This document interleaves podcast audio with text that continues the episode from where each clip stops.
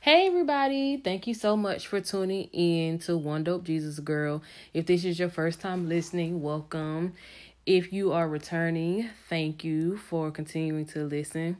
So, I have really been thinking and just trying to be more mindful of my words.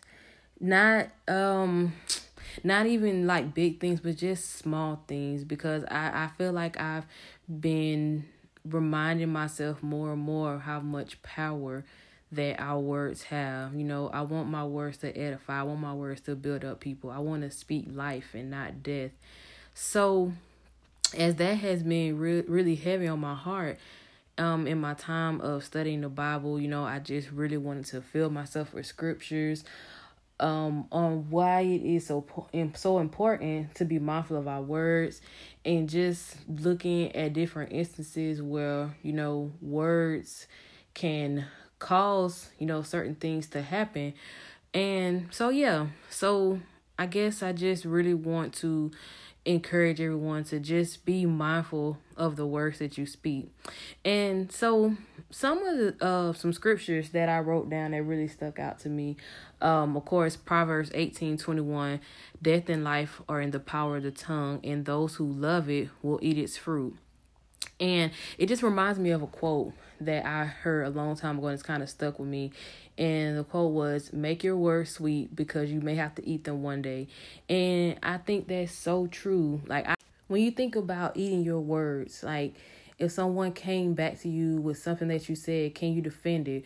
Will you be proud of what you say? Would you be willing to say it again? So, you know, this scripture just really holds a lot of, of power when we're talking about our words. And the next um next verse or next scripture is um Proverbs 21 and 23. Whoever keeps his mouth and his tongue keeps himself out of trouble. And that one I think that you know, it's like the another you know quote. I'm sure everybody's heard. If you don't have anything nice to say, don't say anything at all. You know, a lot of times, you know, we find ourselves in um conversations and things will come up, and we may not necessarily know how to you know back out of it you know just just simply put just shut up like don't say don't say anything because you know just like i was saying you know if you can't def- you, if you find yourself saying something you can't defend then it's best just to not say anything at all and the next um next scripture is Psalms 19 14. Let the words of my mouth and the meditation of my heart be acceptable in your sight, O Lord, my rock and my redeemer.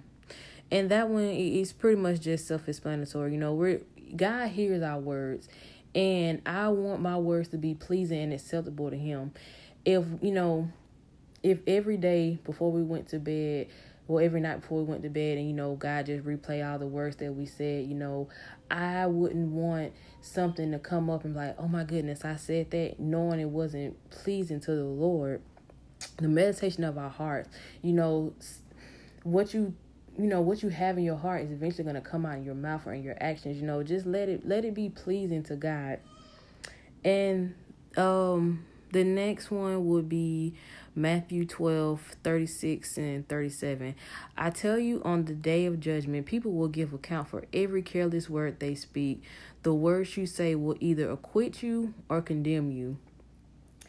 And with that one, um, and this is Jesus talking. He's saying this, you know, we're we're all gonna have to give account to God for everything that we do or say or think. And I I, I just believe that that's another reason why we can't be quick to to open our mouths and speak. the other day I was at work and someone came to me about something that I was working on and I just found myself saying, "Ugh, I hate people." And that's something I never, you know, thought as a, a big thing because I, I really didn't mean it. It was just something that I felt in the moment. And immediately I had to repent because, you know, hate is a strong thing and to say, you know, that you just hate people, that that's not of God because, you know, of course we're called to to love all people. So that's what I mean when you know, I say we can't be quick to just say things. That that was a you know a careless thing that I said, but it, it meant so so much. And even as you know believers, when we're out in the world, you know people may not say it, but they're listening to the things that we say. You know, somebody could easily came you know and threw that in my face like, oh, you're supposed to be a Christian. What you mean you you hate people? So don't just don't be so quick to say things. Think about think before you speak.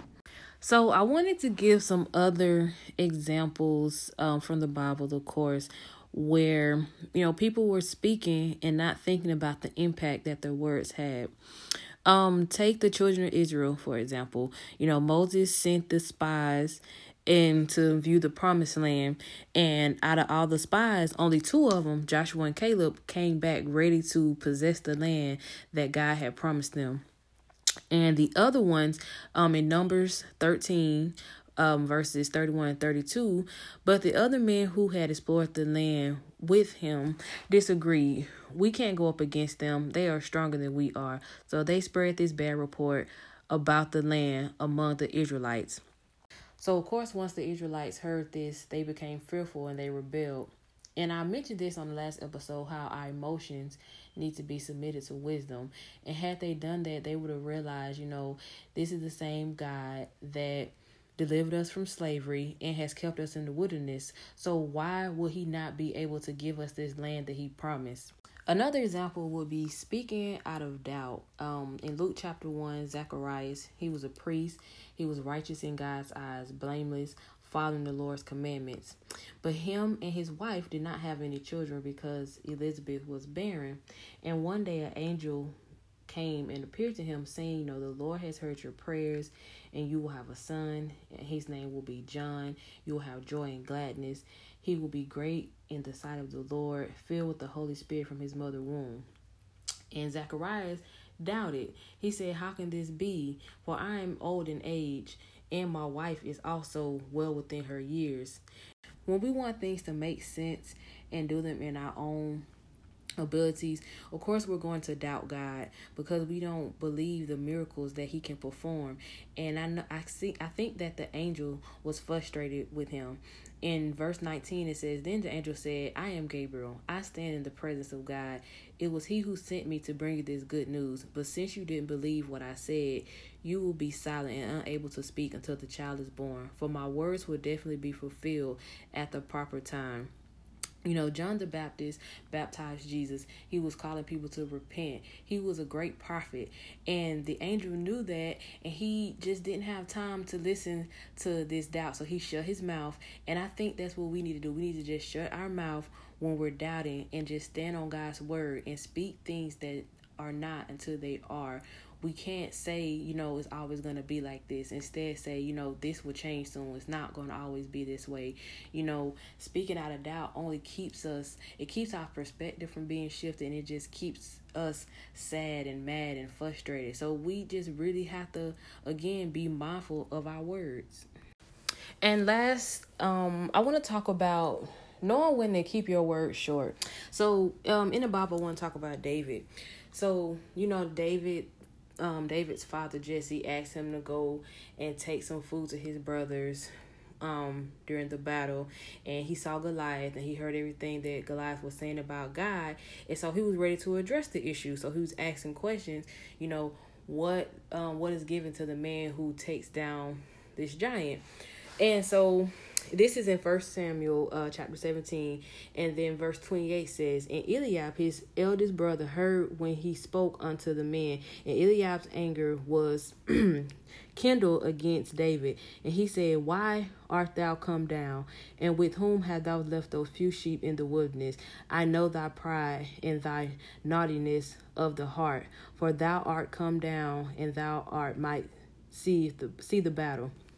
So First off, when people say stuff about us, sometimes most of the time they're projecting their own insecurities onto us. You know he was saying um, that he was prideful and we know that david wasn't prideful.